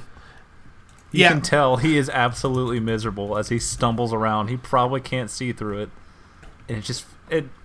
It's like, that's why I love that and Power Rangers so much. It's just dudes in suits knocking shit over. Well, you know, it's suffering for the craft, and I really do, you know, appreciate that sort of thing. Speaking of suffering for the craft, once Transformers 5 comes out on Blu-ray. Oh, I thought you said when suffering for the craft, you're going to mention Julian Edelman. Anyway. How fucking... God, every time with your Patriots horse shit. This is why Japan hates us. Ugh, we're only going to win the Super Bowl by 20. It sucks. Oh, I had the biggest comeback in history and won. Oh, how much was the comeback by, though? I don't remember. Something like 28-3 or something. Anyway, in Shin Godzilla, it takes place. It's kind of like a reboot. It's kind of like a reboot. Anyway, people are kind of chilling, and this giant tail comes out of the ocean, and they're like, what's going on? And it focuses on the humans, which is not exactly revolutionary. I mean, it's kind of hard to sympathize with a monster that doesn't speak English. And or Japanese for that matter. And it's kind of like mobilized defense. Like, what are the bureaucrats going to do? What are the people who are charged with this sort of thing to do? Not like, oh, there's a giant monster, but like, oh, there's a major disaster. How do we save the populace? What do they do? How quickly do they act? I was happy to see that. I thought that was an interesting perspective, and it was pretty well done. And yeah, I'm going to have to cut all that. I thought I misread something. It was about Kayoko Ann Patterson, for what that's worth. Damn it, we'll close that tab. No, I need this. I'm busy right now, Mom. Yeah, excuse me, I'll just play porn sound effects in the background. Anyway, so... Well, you do your show research in incognito. Well, you see. No, that's the point of incognito. Hey. Yeah. The monster comes out of the ocean, and you don't see it at first. It's kind of like the aliens in Signs. I thought you were going to say Aliens. No. I'm talking about a good movie, Signs. Okay, well, I'm just going to walk out of the fucking room now. All right. You go calm down. All right. Anyway. I hate you so much. So you don't see much of it. You do know it's destroying buildings and stuff like that. People are running away. Luckily, you don't see too many graphic deaths, and I'm happy about that, because I don't need that sort of thing. It kind of takes some of the fun out of Godzilla, but it also means that Godzilla can never quite be a horror movie. It's always like, once something is too big and too powerful that it's just causing mass destruction like that, it just becomes a disaster movie. That's okay. That's what Godzilla is supposed to be. Anyway, then the big reveal. You finally see the monster. And as soon as Godzilla popped out on screen, I burst out laughing about as hard as I ever have watching almost any movie ever. It's fucking incredible. He looks like a stegosaurus, which in itself, not terrible. I mean, you can do whatever you want. It's your monster. It's your city, whatever. But he has these giant googly eyes looking all over the place, and his gills are just dropping like fish blood all over the place, and it just looks so goofy. And it looks like he's kind of lost in this city. He's just like, what's going on? Oh, I didn't mean to destroy that building. I'm sorry, guys. People are just running away. But the one thing I did see about this is, like, you look at the people running away, and this is all highly choreographed. People are told, okay, you're going to run here, you're going to do this, you're going to do this, you're going to do this. Again, you can see the time and effort put into this movie, even with all the CGI. So that's, again, one of the best things about this movie is people worked hard on this. And more important than people working hard on this, you can tell they worked hard on this. Well, speaking of working hard on it, Chris, are you familiar with the Japan Academy Prize? No, I don't know about that. What is that? Well, that is basically the Oscars in Japan. Shin Godzilla was nominated 11 times and won 7 awards. Jeez, that sounds kind of popular. This is Japan's movie of the year that year. I can see why. And director of the year. Wait, it came out last year in 2016, right? Yes. Well, actually, don't worry, your name won a couple categories. Don't worry. I have it saved somewhere. Oh. I know you wanted to actually me. Yeah, I could feel it in your soul. That was kind of exactly what I said. Maybe you've heard of it. Well, kind of took the wind out of my sails there. So look, I heard you trying to go for number 3, and I could not let it happen. Anyway, so they're like, you can cut that if you want. I feel like that's actually perfect. You're right in the dick. Like, I've listened to this every week for the past year. No, that'd be like me. It's like we finally get like the studio where we're like right next to each other, and I do like the same joke where it's just like, yeah, I hated Leonard Nimoy in Star Wars, and you open your mouth, and I just say, I know he was in Star Trek. Jesus Christ. I know, you fuck. Just stare at you hurt, like, how could you? And you're like, why turning would you red. Hurt me twice? You accidentally tore the head off a Funko Pop doll from like Battleship Galactica. I didn't mean to yell over you, honestly. I forgot I had saved in a different program, so I got flustered. Went, ha, ha. Anyway, so I'm sorry. So Godzilla's there, and they're just like, okay, we can't like kill it and stuff like that. We put together his task force, and honestly, it looks like they're putting together a Suicide Squad. And isn't it so unfortunate that that's the way that I see these things now? In terms of whenever they assemble a crack team of like individuals, I just immediately cut to like, yep, here's their Suicide Squad. Just what like in Transformers 5. Well, they get a special envoy from the United States. And you know, if the United States is going to send someone, they're going to send their best. They send Kyoko Ann Patterson, who reveals, it's a side note here, who reveals that a disgraced, vehemently anti-nuclear zoology professor, Goro Maki, had been studying mutations caused by radioactive contamination and theorized the appearance of the creature, but the U.S. covered it up. Again, anti-nuclear sentiment. It's like they're bitter about something. Bunch of nerds. Over it. Yeah. Anyway, Kyoko Ann Patterson, which, real name here. Oh my god. I feel bad. She can climb anything. I don't get it. A Suicide Squad joke. Oh god, you're right. Oh my god. Oh, I'm so embarrassed I didn't get it immediately. No, you're fine. It's not a thing anyone wants to remember. Yeah, you're damn right about that. She's played by a woman named Satomi Ishihara. Now, you may remember Ishihara from that one guy in the Pokemon trading card game, but also... Fuck you. God damn it. This is the worst episode I've ever done. No, she wasn't Imakuni, the dancing guy with a question mark. You're a monster. Anyway, she's a special envoy to the President of the United States. But the weird thing here is that she's... and I feel bad saying this, but I got to mention it. I can't help it. I have this kind of fucked up brain where I don't recognize people by their faces or their names. I recognize people often by their voices. And she tries really hard. She is, first of all, she's got an incredible face. I think we can agree, like... probably one of the most beautiful women in the world right now. Like, I see her, I'm just like, holy moly. You can't look away. Just an incredibly beautiful woman. And, oh, sorry. Let me get back on track here real quick. But it's kind of weird, you know, that she's Japanese-American and she's a special envoy to the President of the United States. It's like, okay, I guess, you know, you'd send someone over like that. But it turns out there's a little bit more to it than that. She wants to be President of the United States. And it's like, oh, you know, she couldn't be President of the United States because she's Japanese American. Oh, no, you know, we elect anyone. We elected Donald Trump, you know? We'll elect anyone. So, a guy who hates all really other people. Point in our favor of minorities. But God help her. She just can't speak English. She can't. She tries so hard. And, like, as soon as she starts out, she says, the line is, I trust you. That's easy. It's 3 syllables. Easy. I trust you. Simple. And instead she says, I trust you. And it just doesn't work. And I feel so bad for her because she was already a very famous actress. They have this awful award in Japan called the Most Beautiful Face Award or something like that. And she'd been increasing on the ranks there. By the time this movie got made, she was number 9, which as far as I can tell is pretty high ranking. She was excited for the role, but she was very, very upset about the amount of English in the role. She only found out about the amount of English after she accepted. She had no idea. And I think she must have learned it like phonetically or something like that. And she said, sometimes it's so frustrating, I just want to cry. Oh, my God. I mean, I feel bad, but which I'm makes still me feel so bad because every single time she opened her mouth, I laughed so hard. It really is such bad English.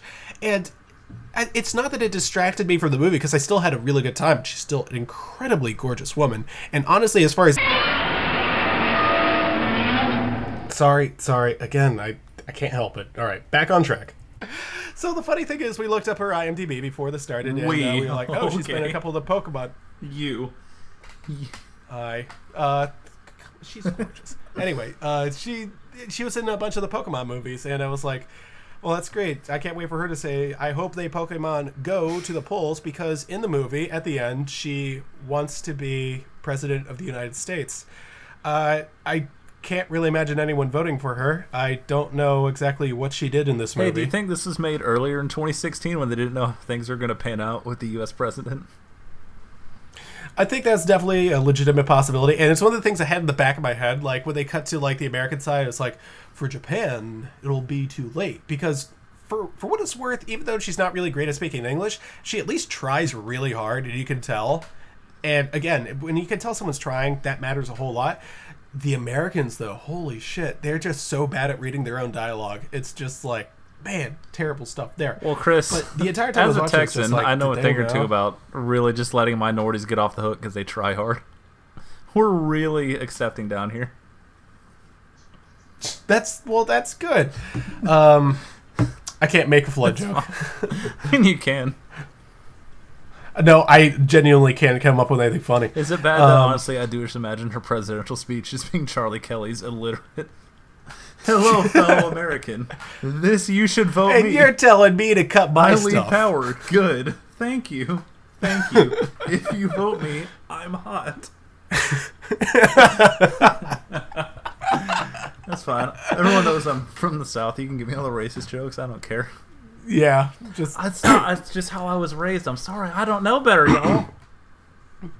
Okay, let me try to start over with my deal on her again without trying to be too disgusting. Honestly, Satomi Ishihara tries really hard. I'm just gonna leave what I said before. Yeah, fuck it. I don't even feel too bad about it. But it's hard to focus on anyone but her. And it's not because of the accent. It really is just because of her physical appearance. It's one of the ones where I was watching the movie and there was a woman in it before, and she is not fantastic looking. That is not a criticism. She's normal looking. That's an important thing because you think back to the Arnold Schwarzenegger movie Last Action Hero. And I do a lot. The kid goes in there and he knows he's in a movie. Like immediately he's like, I'm in a movie. And he tells Arnold Schwarzenegger, he's just like, wait, what are you kidding? I'm not in a movie. I'm a real actor. He's like, no, here, think about it. We're all the normal looking women. Every woman in here is beautiful. He's like, this is California. And I'm just like, oh boy, this is another one of his commercials for Why Don't You Come Here? It's either way, it's like you think about it in all these Hollywood movies. They always have beautiful women. You had a tweet a while ago that I thought was especially salient. It was like, it's me, the guy who can't comment on a horror movie without talking about how hot the lead actress is. Like, to me, it's like, of course she's hot. She's in a Hollywood movie. That's what they do. They're not going to cast, normal-looking women in this sort of thing. Same thing, they're not going to cast normal-looking guys. They always cast beautiful people because they appear better on screen, and that's what people want to see. It makes sense. It's probably not the best sort of thing that they could do, but it's like it's just kind of weird to always be commenting on someone's beauty like that. Now, in defense of myself for having just done that, this is the biggest mea culpa I've ever heard in a giant monster movie. It's just that she is so attractive and she just stands out amongst the crowd really, really hardcore. Okay, you know what? I'm just not going to talk about her anymore because I just straight up can't even help it. Well, speaking of objectifying, can we talk about how thick Godzilla's thighs are in this movie? Oh my goodness. I don't know why I made a note of it.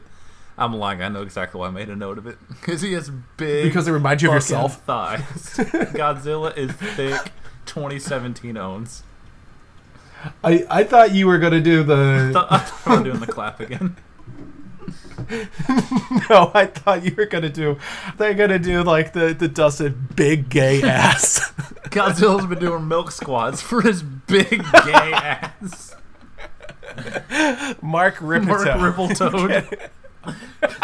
King Ghidorah, Mothra, Rippletoad. Destroy all beta cucks. You can just put this in after the end credits. No one else will hear it. Oh my god, that's like the best thing I've ever heard in my life. Mark Rippletoad. Anyway, Godzilla can evolve. The Mothra twins, which is two little Dustins screaming. Wait, Mothra has twins? Oh, child, there's so much you don't know. No, I only saw the ending of Kong Skull Island. Damn you. Anyway, in Gamera. Friend to all the children. Anyway, very important. Also, don't ever forget, what's that fucking Korean movie? The one they MST'd. MST3K, Korea. Oh, shit, I haven't finished that. Yeah, because you never watch it, you piece of shit. It's called Yongguri. What is it? Yongguri. Yongary. Never heard of it. Poindexter? You never watched the new MST on Netflix? You just walk in and watch notebooks out of my Death Note. Hey, nerd, you watch that anime yet? I didn't think so. I'm going to grab all of your toys and throw them into the flood. I'm all for jokes. This is too far. But you know not to touch my Animaniacs Funko Pops. Please leave my safe space. I can't believe you haven't seen it. Anyway, the Hungary episode is a really, really good episode that you should definitely watch.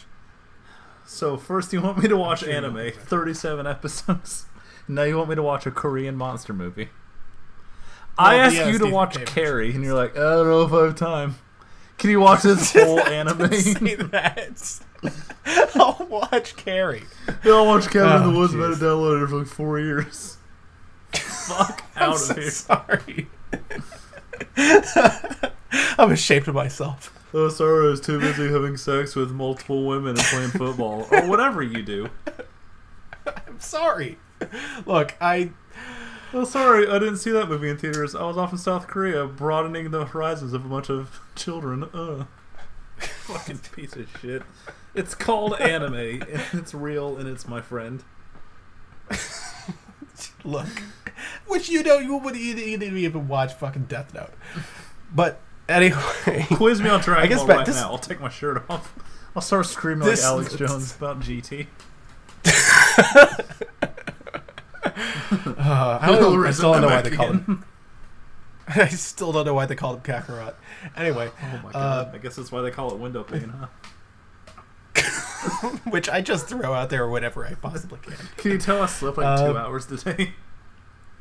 Yeah. Oh, boy. Editing this episode is going to kill me. All right. Back to her curvaceous body and beautiful face. Well, another thing I like about Godzilla is you never see her curvaceous body. They don't sexualize her. Stop slut-shaming Godzilla. Well, okay. We'll talk about shaming Godzilla. Okay. Yeah, fine. But as for Satomi Ishihara, because I do want to get back. God damn. Her outfits consist of like... Godzilla can evolve, so you see the little stegosaurus with the googly eyes. It transforms into its hind legs with its enormous thunder thighs there. No thigh gap to be heard of. And this is what a real monster looks like. Jealous boys? Honestly, first of all, it really does look like a real monster at that point because the eyes shrink a bit, and it looks intimidating as all hell. It looks gorgeous. I absolutely love it.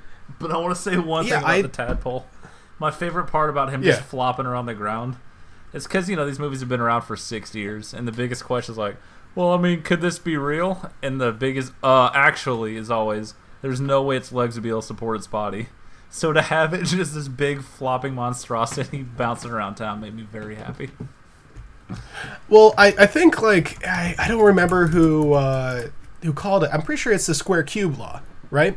So as an object gets bigger and bigger, you have to think about the area versus its size and volume.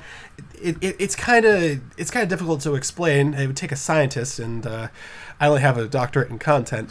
But what they what it means is that you cannot see a movie about a giant praying mantis destroying downtown. Its legs can't support its weight like that.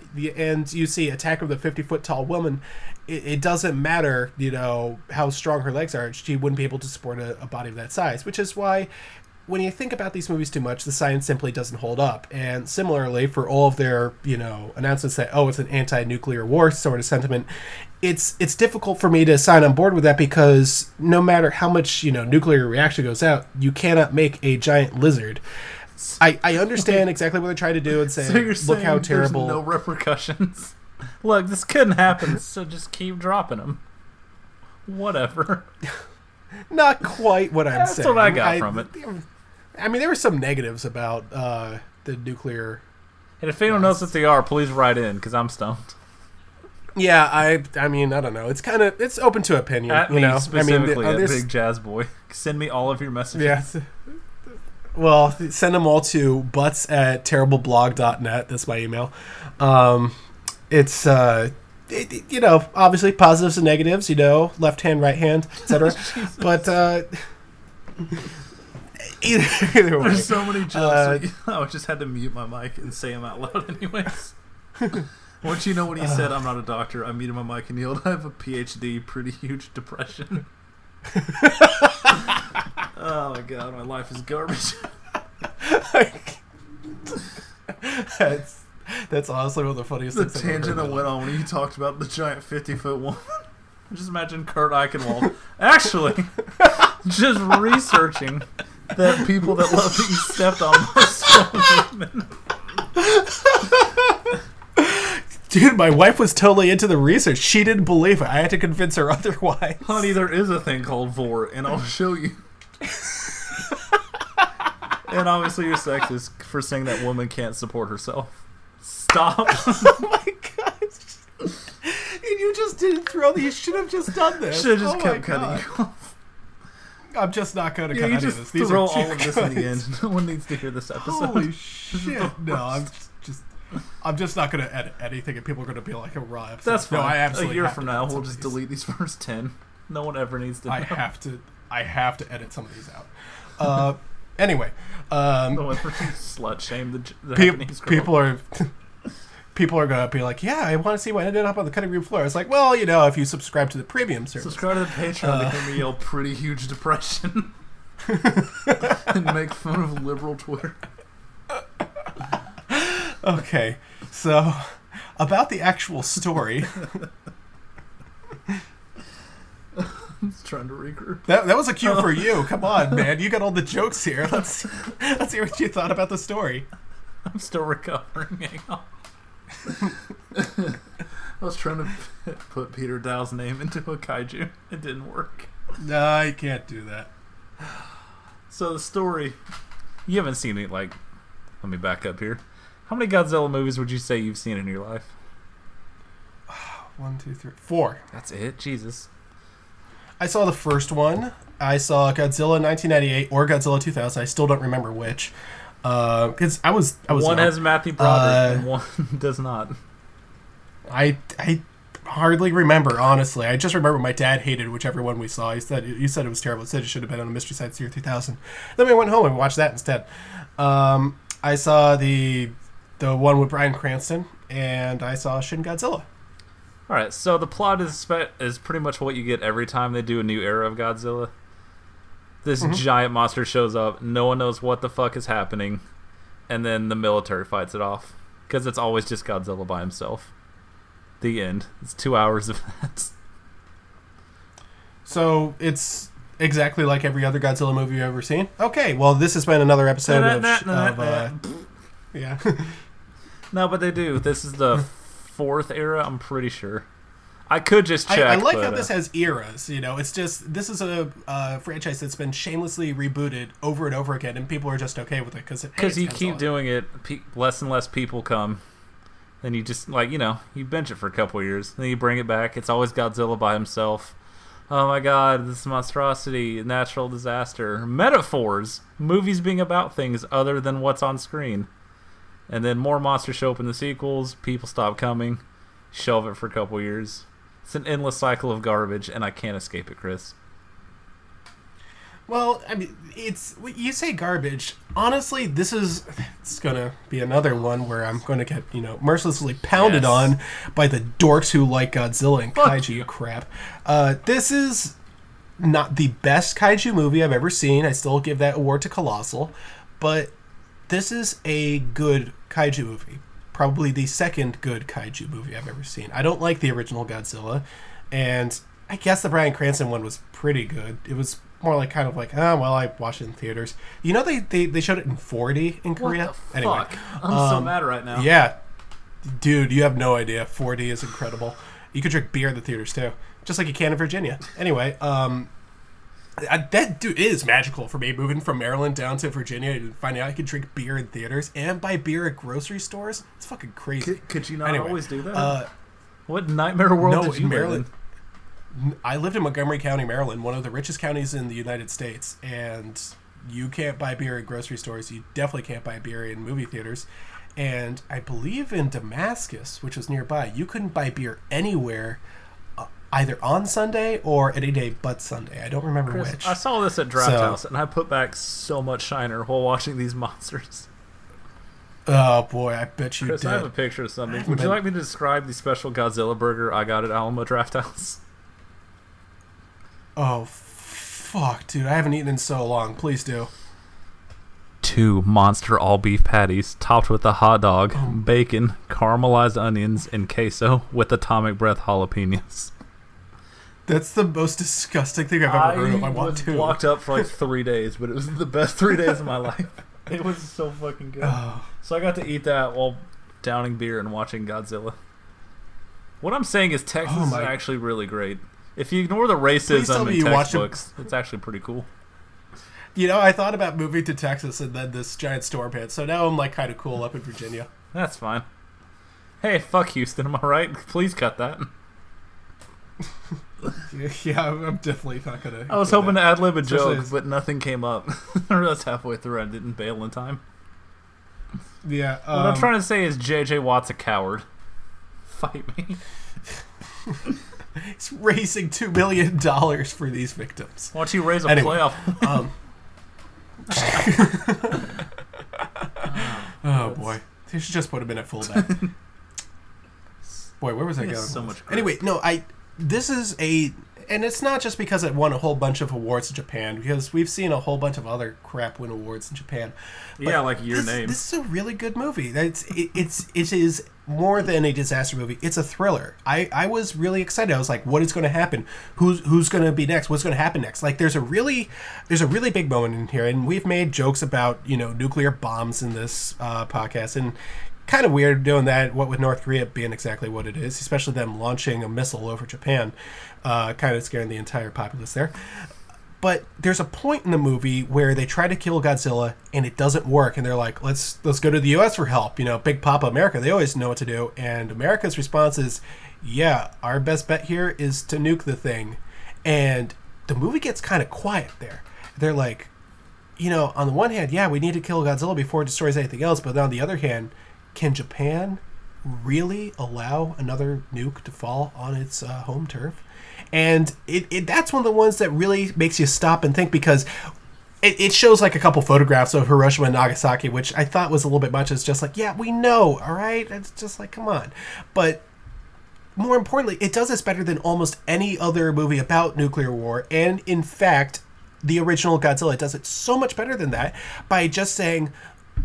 by just wondering what would happen if, instead of reflecting on what did happen, it's saying instead, God, could we really allow that to happen to our populace again?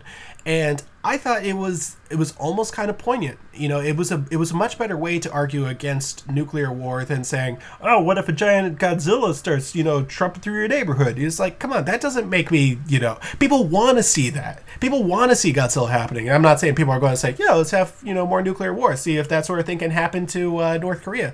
No, that's not quite what it is. It's just that it's a better way to show that, yes, people will die. You know, and that's, I don't know, I think that's one of the things the movie did better than anything else. Yeah, because near the end, it's like pretty much a race against the clock. Like, if you don't settle this real quick, we're dropping nukes on you before it gets to America. And I, honestly, I I don't know that I'm entirely against the U.S.'s actions right there, because what else could they possibly do? They have a solution at their hands. They don't have many solutions, though. They don't have more than one. The only one they have is nukes, and I think their best bet would be like, guys, you're going to have to find a new place to live. You're going to have to go to fucking anywhere else because we're going to have to nuke this place. I'm not saying it's a good solution. It's, to me, it kind of reminds me of North Korea right now. As of right now, there is no solution for North Korea that you would consider good. There are a bunch of other solutions for it that would cause other problems. There is no right way to deal with it right now. So no matter what, people are going to die. And it's pretty unfortunate. That being said, I like how the movie found an alternate way, and they, I guess, spoiler to this giant monster movie. Don't miss the thrilling conclusion of Shin Godzilla. They freeze him, or her, or it. I try not to assume pronouns. And this is where I thought the ending was really weird, and not just Satomi Ishihara pontificating about how she wants to be president of the United States. It's more so the fact that there's this giant frozen Godzilla just sitting in the middle of Tokyo around these destroyed buildings, and you know, the Japanese are like, yeah, you know what? We'll just build ourselves up. And I didn't know how far along in the movie I was. I thought I was going to be like, oh boy, the twist is going to come. You know, Godzilla's going to break itself out and then just retreat back into the sea or something like that. He never does. He just sort of sits there frozen. And I'm like, are you going to just build around him? Are you going to make a building around? That's what Donald Trump would do. You know, just make a building out of him. I would pay any amount of money to live in a house on Godzilla's tail. And that's the realest thing I've ever said. I would so do that. Oh, yeah. Just like, have one of the windows be as like his eyeball or something like that. I mean, this sets up so many sequel possibilities. Like, you get like some insane religious cult like unfreezes him or something like that. But what if he fought King Kong again? Okay, let's embrace debate here. I even have like debate music for this. Who would win in a fight between Godzilla and King Kong? I'm taking King Kong. You're a fool. Well, okay, let me pack this up here in my William F. Buckley voice. You remember the original 1933 King Kong. In the 1933 King Kong, you may remember that King Kong fights this giant lizard, and it's like a really gruesome battle. You remember the way he kills it? He grabs the thing's jaws and like splits its jaw open. I was so freaked out when I saw that. And furthermore, King Kong is also a more likable guy. Now, on the other hand, I have to think about that. It was like, that doesn't really help, but it helps in movies because you're going to make the more likable guy win, because you know the theater going patrons, they want to see more likable character win. Japanese people don't like Godzilla. Well, what if it was made in America? Still Godzilla. Anyway, so people don't forget that 30-hour King Kong movie. That still left a lot of sour taste in people's mouths. I bet. Black. Perhaps it was beauty. Yeah, good. Great. Good read, Jack. That movie was not very well done. No. there were parts I liked about it, though. There were parts that looked pretty good. I liked the first 8 hours of it. Really good motion capture. Yeah. The original 1933 one is just so much better. Yeah, I mean, like, you're right. He did rip that dinosaur's jaw apart, but also Godzilla is, like, 20 times bigger than him. Well, that's the thing about Godzilla, is that he's always changing sizes and stuff like that. So, like, well, if you watch King Kong versus Godzilla, you would know that they make King Kong bigger through some dumb science shit because he's tiny. Good. We'll use some dumb science shit. I don't care, you know, because like personally, I want to see that match go on. But here's the thing again. He was like, oh, well, in the new Godzilla movie with Bryan Cranston, he has like lasers and stuff like that. And in this version, too. He had, like, that purple... Yeah, Godzilla's never had atomic breath or anything. Yeah, well, you know, you say that, but, like, look at the lizards that King Kong fought in Kong Skull Island. He was able to handle those guys, too. So, like, honestly, I can hear you push your glasses up. Well, he handled them. Godzilla would fuck him in half at the end. Now, regardless of this, I think the... most important thing, rather than this endless profusion of tautology, is that we can disagree without being disagreeable and come to the conclusion that Godzilla and King Kong would team up a la the Dudley Boys and slam Mothra through a table. You were so happy you got to bring that one back, aren't you? That's one of my favorite things I've ever written. I mean, you're not wrong. It's pretty incredible. So, what else about Shin Godzilla, seeing as this has been kind of rambling for some time? I mean, I do love how there's not really a main character. You're just watching a whole group of people going through meeting after meeting. Because if you told me, like, hey, Parker, this is going to be really cool. It's a Godzilla movie, but it's mostly about people in boardrooms, I would spit in your face. Well, it is interesting to watch, like, not just bureaucrats, but people who are charged with, like, handling these sorts of problems and saying, what am I going to say to the press? Oh, shit, I just said something wrong. I may have misled some people. What do we do now? What do we do now? What do we do now? That, to me, is one of the more impressive things of the movie, to make that stuff exciting. It's like, I can't say this. I got to save face over here. I can't say this. I got my career to think about. I can't say this. I'm not in charge of this sort of thing. I need permission from this sort of person. So you have all these roadblocks in the way, but it's still done in a pretty smooth sort of way. It's honestly, it's really well done in that regard. I think that's one of the best things about it. As far as criticisms of the movie would go, it's Japanese, so already mark against it. You're starting at a C plus, and you got to work your way back up. Yeah,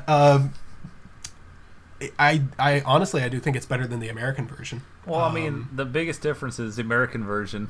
You're following, what's that dude's name? Aaron Taylor Johnson? Whatever that kid's name is? Well, that's exactly who it is. Following him around the entire goddamn movie. Yeah, and at some point you just lose interest. And here, if Godzilla's not on screen, everyone on screen is talking about Godzilla and how to stop Godzilla and what the fuck is Godzilla. Yeah, and that's the thing is, even if you don't see a whole lot of Godzilla, it's still really well done. And it reminds me of the 1998 Matthew Broderick version, which I'm pretty sure is the one I saw, is for much of it you don't see Godzilla, and ordinarily that could work in its favor. It's just like, oh, you can barely see him. You just know that it's there, and it's so big, and its bigness is the really intimidating factor here. But boy, in this one, it's just so much better, because after you get past the Stegosaurus googly eye version, the full size one, who, for much of it, okay, there is a weird part. At one point, he's just kind of standing there waiting for people to shoot at him in helicopters. He just kind of powers down for a bit, like, I'm going to chill right here. Yeah, he's just like, fucking bring it, dude. And they don't do it. They won't step to his challenge. So, yeah, you know, as far as criticisms go, I just feel like I don't know. Maybe it could have been even a little bit more exciting. I think a little bit more Godzilla might have actually been a little bit more helpful, just in the idea that I kind of wanted to see what it's going to do after this. Like, just leaving him frozen at the end, it kind of is just like, I'll cut this part. It's kind of like edging, you know? No, there's no release. Don't you dare. I might just leave that in. Well, I mean, it's every time they reboot it, it's just Godzilla, and then he'll emerge from the water or unfreeze or whatever, because fucking King Ghidorah or Mothra's here. Like, that's how it goes. Well, that's the thing is, I feel like there's an opportunity for sequels here, but I heard they're making sequels to the other one. It's the Netflix one. I think they're going to make sequels. Well, I know they want to do this, which is a shame. I wouldn't mind a sequel to this. Well, I know they want to do it, but it's the same guy who made Evangelion, which, if you know anything about that, it takes so goddamn long for him to make anything. Like, they've been promising these movies for years now. So I think the last thing he said, like, yeah, we can't start until like 2020. It's pretty cool how you watch Evangelion and you won't watch Netflix. I actually haven't. I just read a lot on the Wikipedia. I have Asperger's. Like, I've never seen an episode, but they've, like, apparently, they, like, do these movies that are, right, like, HD re-releases or remasters and everything. And from what I've read, he's been promising them just over and over, and it keeps getting delayed. Basically like Guillermo del Toro, except they eventually come out. Oh, I made myself sad.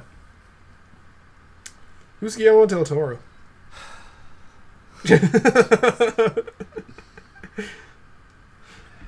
I'm sorry, that was wrong. So much. Anyway, so apparently they use music stings from Evangelion or something like that. I'm going to call it Evangelion instead of Evangelion. Yeah, I don't know if I'm right or wrong. I'm just going to hope someone tries to actually. It's also anime. It doesn't matter. It's. Oh, check this out. Sports equipment manufacturer Reebok issued limited edition Godzilla sneakers featuring a black reptilian skin pattern in either red or glow-in-the-dark green coloring in Japan. Oh, man, if only you lived in Japan, right? God, I've been saying that since I was 13. Oh, and they had a 4D Shin... they had a 4D Shin Godzilla attraction. Part of its Universal Cool Japan 2017 program at Universal Studios Japan. As well as addition of music from the film to the track list of who cares. Poster is cool, though. Poster is really cool. Oh, yeah. It's overall, if I had to think about the movie, I honestly, it's a bit of a mixed bag, but I'd say a lot more good than bad. I mean, that night scene alone, when his eyes just roll back in his head and he unleashes that ungodly purple atomic breath in the sky, I felt things that was all really over cool. My body. Mm-hmm. I think what holds it back, and this is going to be something that gets all the nerds hot and piping here. Rip my shirt off again. Is what holds it back is that it's a kaiju movie. Oh, you cocksucker. I mean, go ahead, Chris. I can only barely ever give it the amount of respect it deserves. And that being said, like, you look at Colossal, and that's a Godzilla movie, but really only barely. I mean, that's a movie about so many other things, and it goes so far beyond kaiju movies. That's what I liked about it, is that it took kaiju movies in a different direction, saying, look, you can be more than a giant monster. This is just fully... It does it well. It does it well, the whole thing about fully embracing, yes, this is a giant monster. We are going full bore. This is exactly what we're trying to do. Because, Lord knows, if you've seen as many kaiju movies as I have, and I've seen almost as many as you have, I've seen all the Gamorras. Oh, okay, almost all the Gamorras. And I've seen a whole bunch of the Emma Stead ones. They really went off the rails. At some point, they just did not know what they were doing. They tried this comedy thing. They tried this time travel thing. They tried these aliens coming down. And then you got like all the Power Rangers stuff, and it's just like all over the place, and none of it works. So it's to me, it's very heartening to see a movie like this that does embrace the full, yes, we are a giant monster movie, we know exactly what we're doing, we're going full for it, and just goes right at it, just knowing that the whole idea of like, yeah, giant lizard destroying Tokyo, it's like, I kind of feel like I've seen this before. So no, it's not as good as Colossal, and I still call it a good movie, but I just don't know that I could ever call it a great movie. You know who did call it a great movie? The people who gave it Best Picture over Your Name.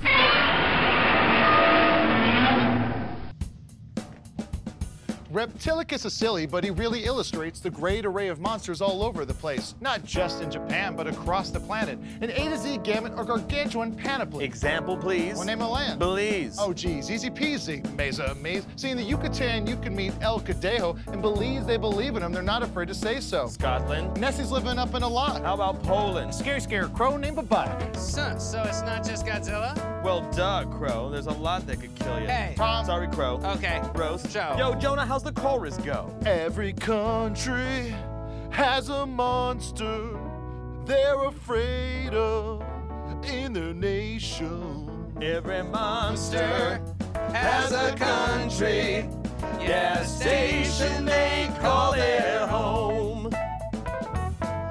Guter, Gleben, Glauten, Kroben. What turned the mustache's guts to spaghetti? Was it in Tibet? Yep. I bet he met a yeti. Australia? Airdrop bears will impale ya. Then they'll sell ya hella touristy paraphernalia. Chupacabras chewing up cattle down in Mexico. Del Geats horns goring battle in the Navajo. Congo's Congo motto is a Mongo flying dino. I know I don't want to die, but when I do, he'll be the guy. Whoa! So, Crow. Servo. Ready to go. Start slow. Kroperman is a monster from Luxembourg. Who's actually the size of Luxembourg. He crushed the whole country of Luxembourg. Because he is the size of Luxembourg. What? Egypt's got mummies like Tutankhamun. Leprechaun on Milan and Boston Common. Bot's got the hang of it. The song's really kicking. Chickadee China, the Chinese chicken. By that, I mean Zhufang and Peng, giant Chinese birds, and one of them turns into a fish. Anyway. Canoes, killer shrews, and the loop guru, Baba Yaga, Jorogubu, and the Impundulu. Now you guys realize the surprising size of all the worldwide Daikaiju. Every country has a monster they're afraid of in their nation. Every monster has a country. That's Canada. At a station they call their home. Tops of mountains, all the swears. Every country has a monster. That's they're afraid of being up in their nation. Route 13. Every monster has a country. Yeah, we got movie signs.